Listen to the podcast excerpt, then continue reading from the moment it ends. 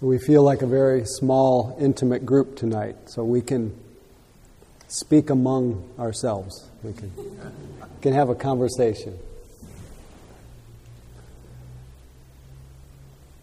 Especially quiet, and I'm, I'm so grateful for to be able to drop into the quiet with you.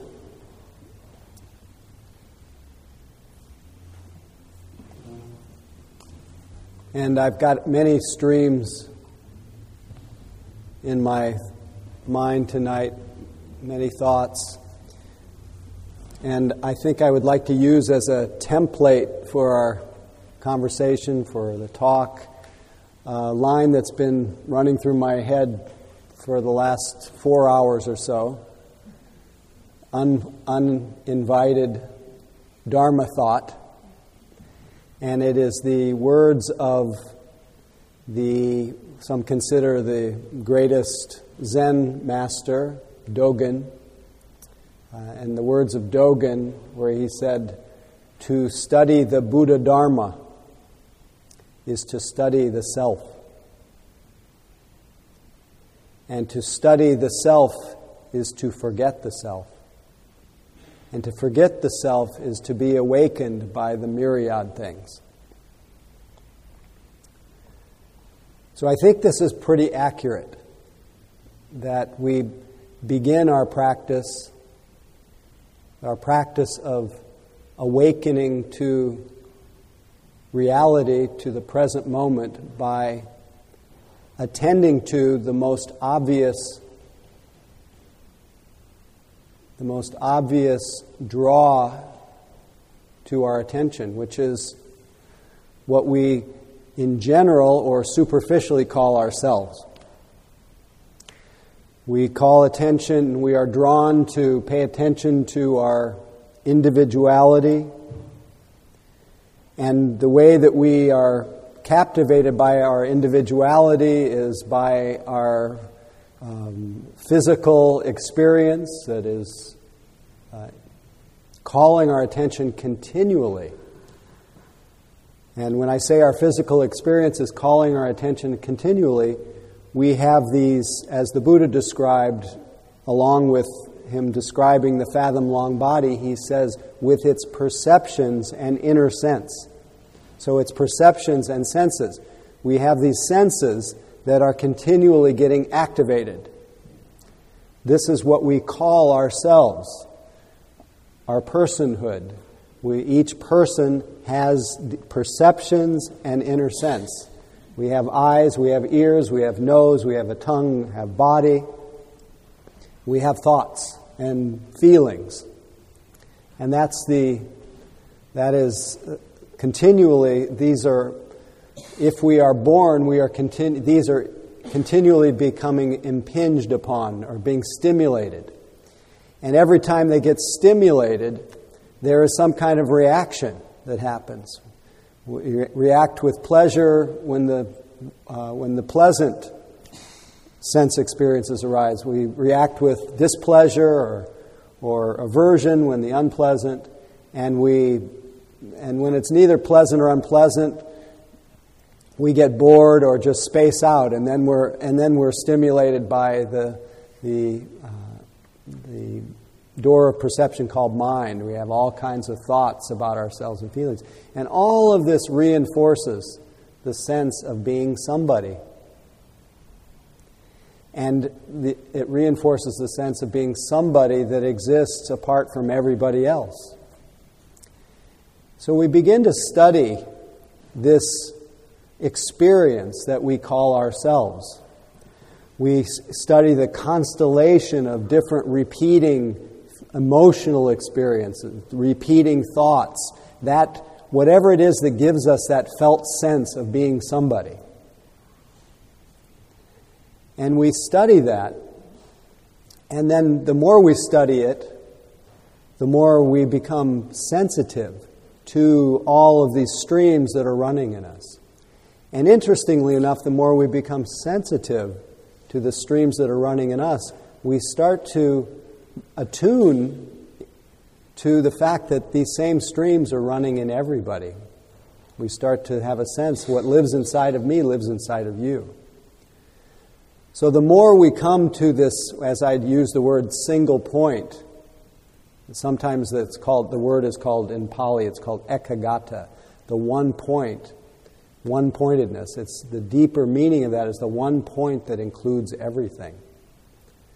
So the more we come to the using our own sense experience as our study of the self, we begin to have some felt experience or intuition that we don't um, exist so independently apart from each other, or what moves inside of me moves inside of you. So, without even knowing it, to, as we study the self, we begin to um, we begin the the so-called independent self begins to melt away into uh, something a little less separate and a little more connected.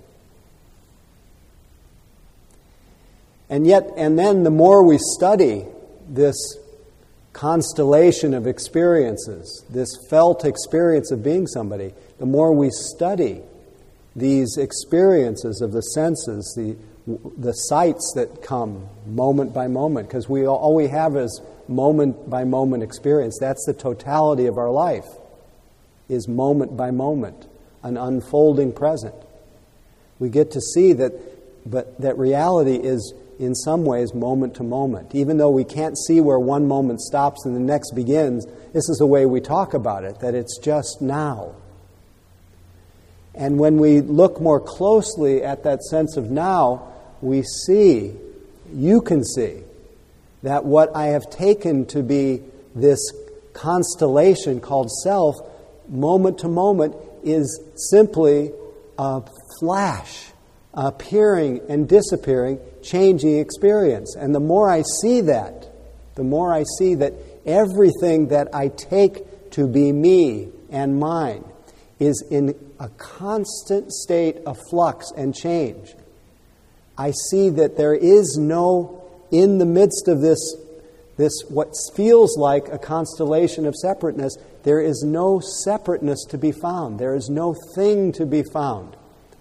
There is no self in the eyes and what is seen. There's no self in what is heard. There's no self in what is smelled or tasted or felt or thought about, even.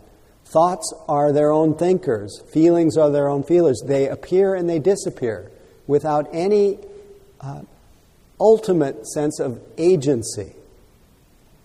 Now, from a, from a more a less studied point of view, a less meditative point of view, a more what we would call relative or conventional point of view, this whole discovery is happening to me and your discovery is happening to you. So it does not deny our conventional sense of individuality, but the more we look carefully at what we call myself, we see for, we see for ourselves that this construction, what the Buddha called Sakkaya Ditthi, self view, is, is really just an idea. That there truly is no self that exists independently apart from everything that influences us and influences it. And as we see through this veil, this illusion of self that we are studying, we come to realize that if there is no independent self existence. There is no, in fact, there is no other.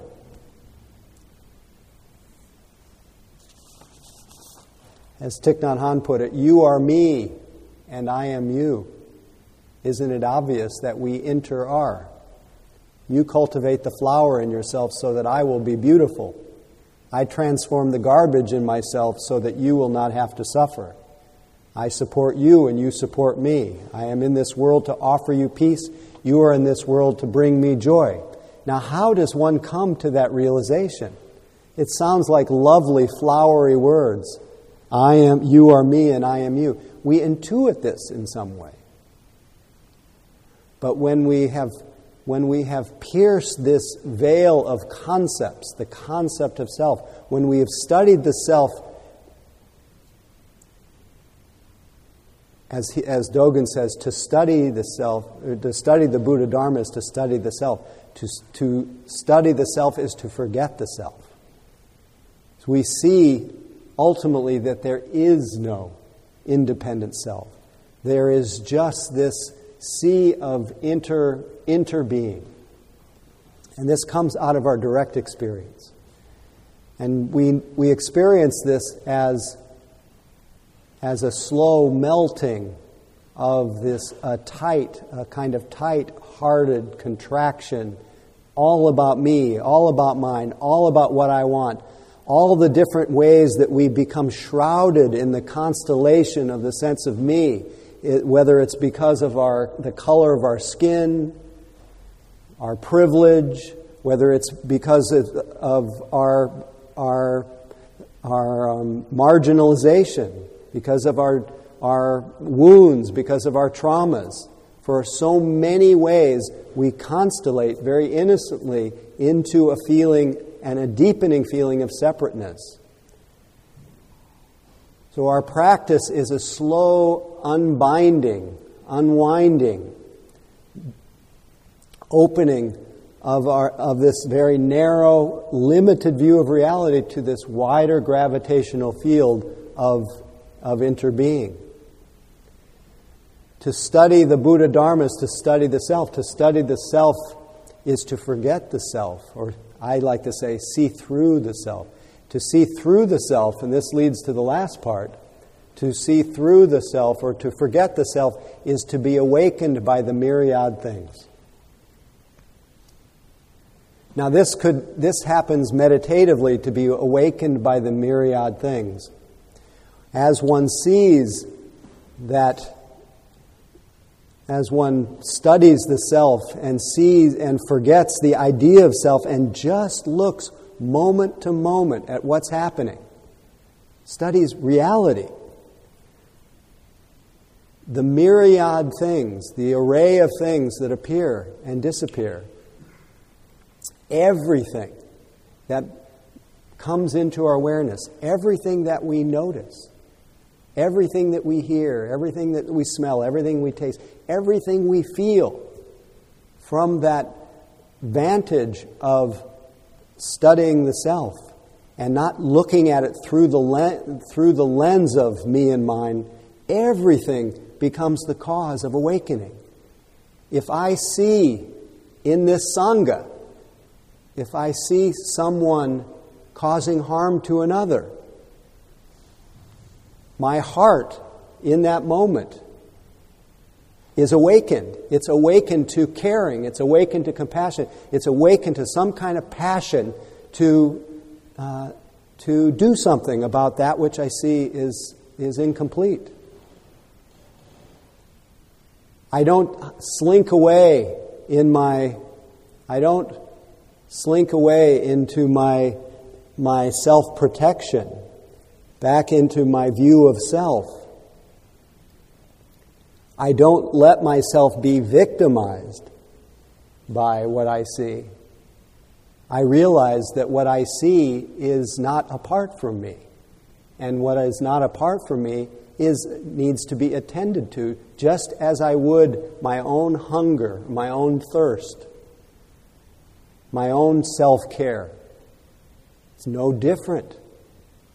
A care for another person is absolutely from the perspective of being awakened by the myriad thing, it is no different than taking care of one's own mind and body. How does this happen? It happens through treating everything, everything that arises in the doors of perception equally. This is why we practice vipassana. We don't exclusively practice just tranquility meditation, just mindfulness, med- just um, concentration meditation. We don't just hide out in a compartment of mind because it brings so much healing and so much so much tranquility, so much bliss. We do that, we, we cultivate tranquility of mind, concentration of mind, one pointedness to unleash all of the human capacities to care, all of the, all of the sensitivity that is embedded in a mind that is, and a heart that is plugged in to the inexhaustible present. That when we check out or when we get caught in ourselves, we get dulled, we get contracted, and then we're and then our our dis-ease then gets projected and blamed on everyone else. So here we just we open up and we see what is this, for example, what does this sangha need? What is what is what's needed here?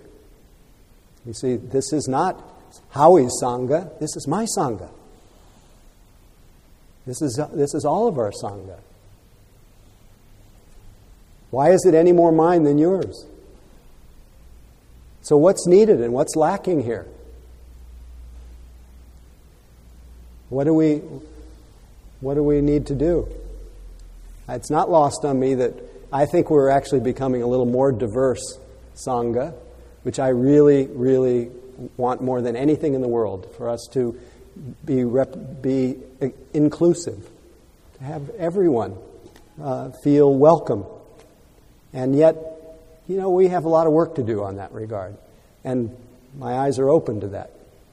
And pe- some people feel it, and some people don't. They don't come back because they don't, they don't feel represented here.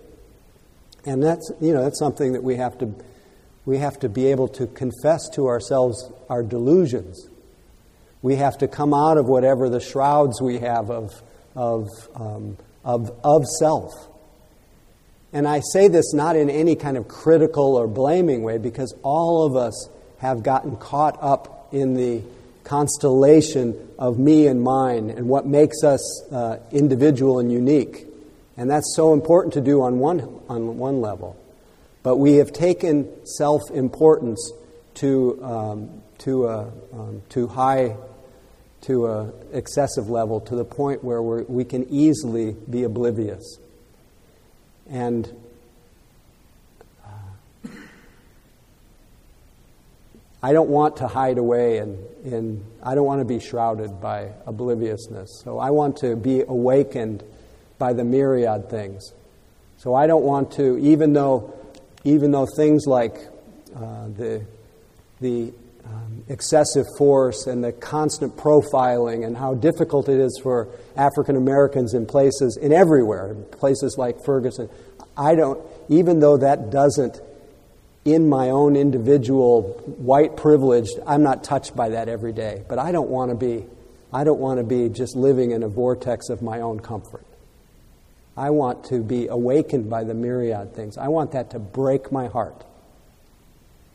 And we all have work to do about that. So, to study the Buddha Dharma is to study the self. To study the self is to see through the self and to be awakened and then be able to respond to the myriad things.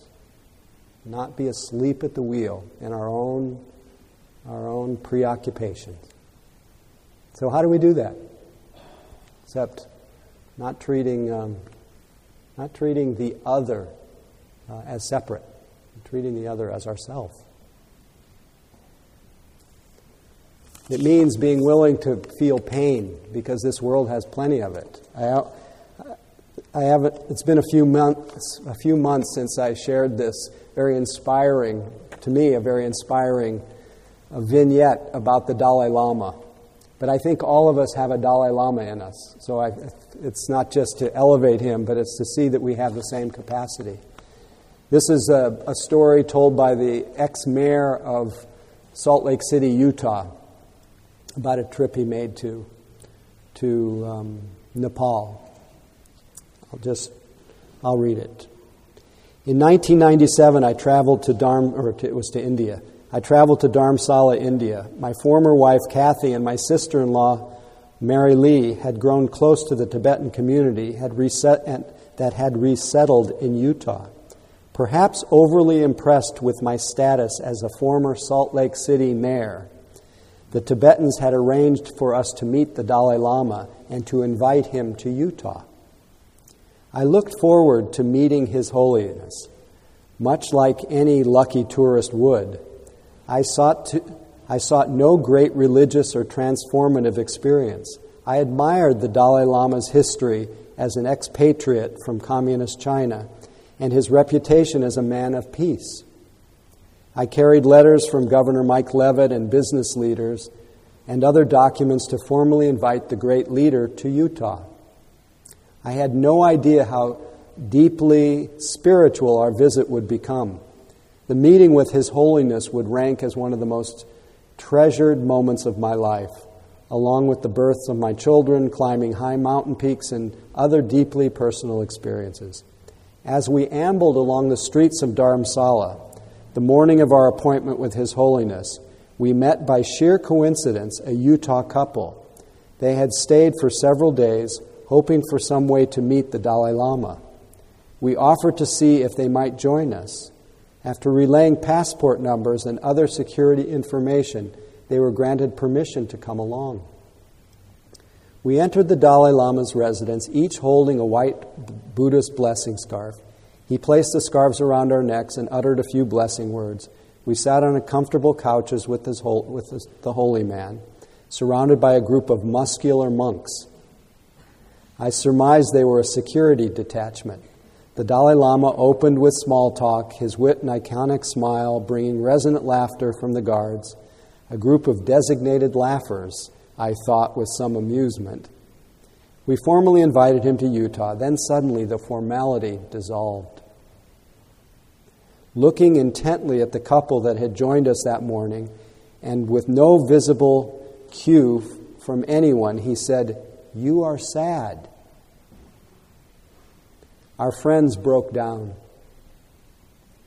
Through gentle sobs, they explained their young son had recently committed suicide. A pause hung in the air. The Dalai Lama simply waited and waited. As we muffled sobs, His Holiness slid across the couch and reached for the couple's faces. Grasping their cheeks, he pulled their faces next to his. He held them for, for perhaps a minute, an eternity for such an intimacy. And then he said, softly, simply, sad. He offered no other words, no assurances of heaven, as we Westerners have come to expect when dissecting death. He explained nothing.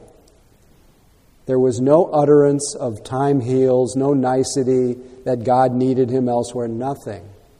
The tears ceased, and then it was time to leave.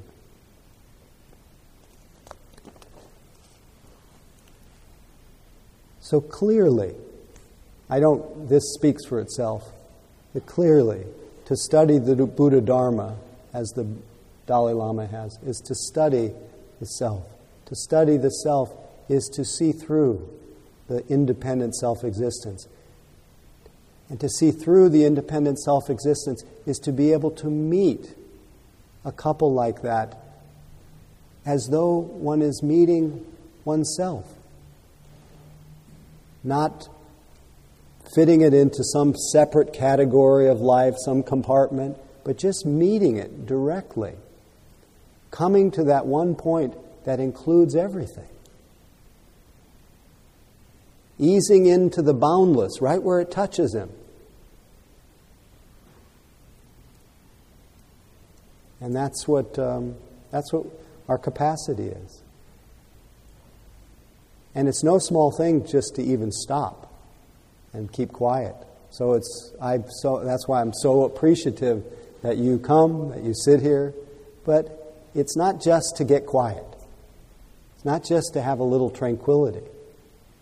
It's to let to become passionate about our life and our presence so that it so that it unleashes this um, this heart this heart of goodness and caring and generosity. And that something that will help us see that what exists in what lives inside of you lives inside of me and that we aren't so separate.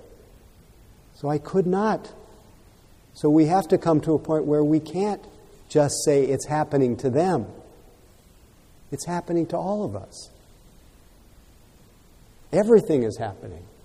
The Palestinian thing is happening to us. Ferguson, everything is happening to us. How do we not know this?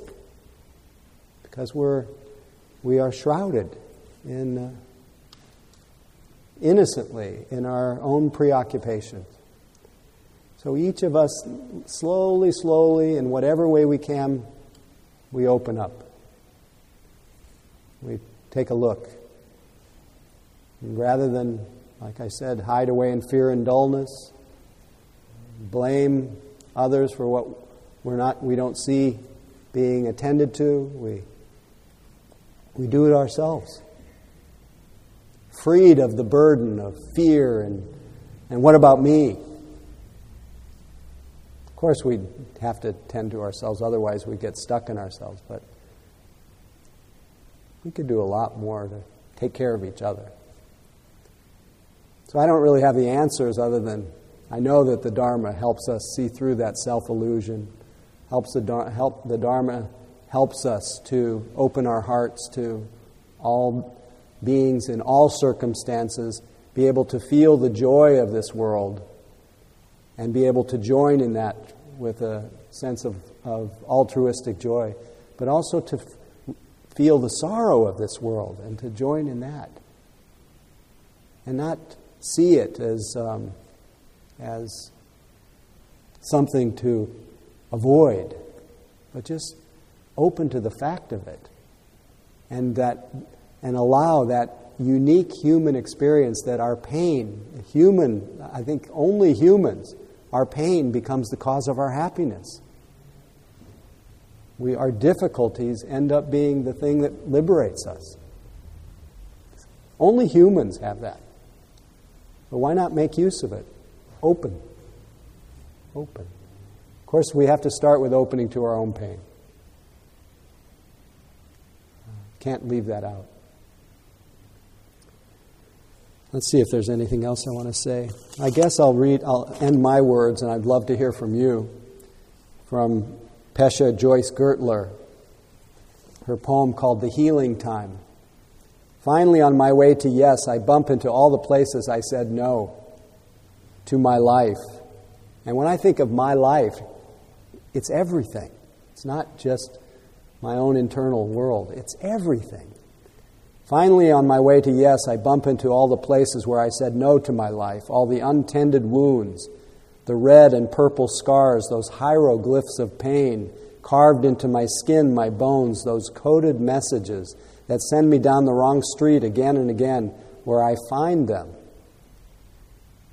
The old wounds, the old misdirections, and I lift them one by one close to my heart.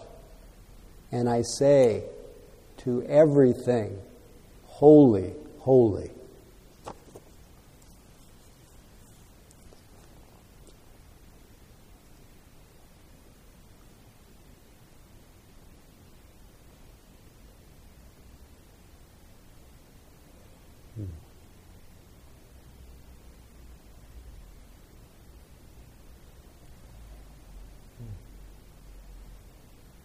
Think we'll do questions tonight. Let's just sit quietly.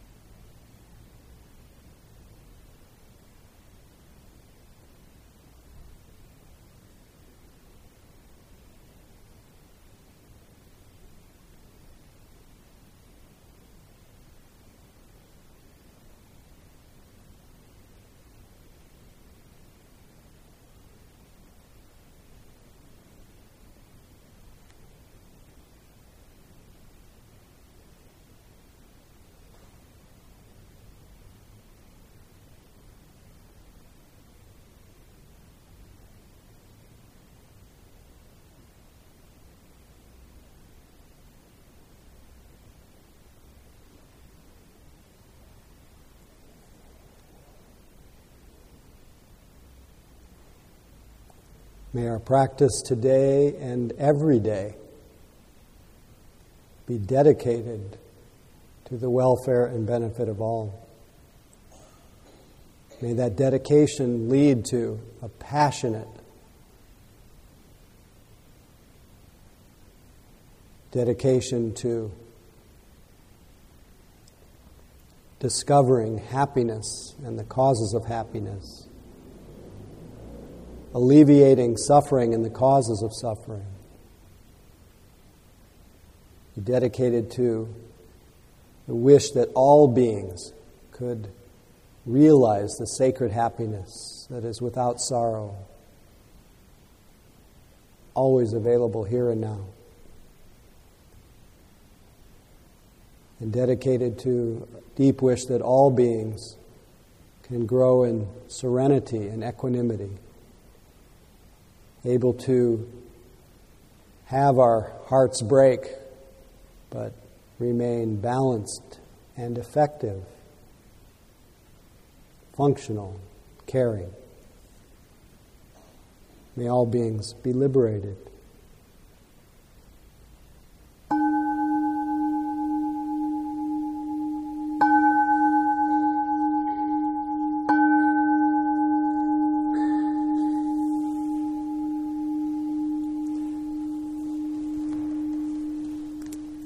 Thank you for your practice. All beings are cheering you on.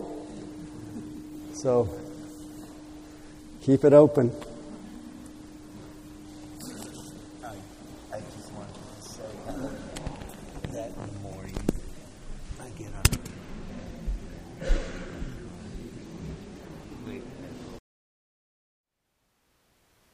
Thank you for listening. To learn how you can support the teachers and Dharma Seed, please visit dharmaseed.org slash donate.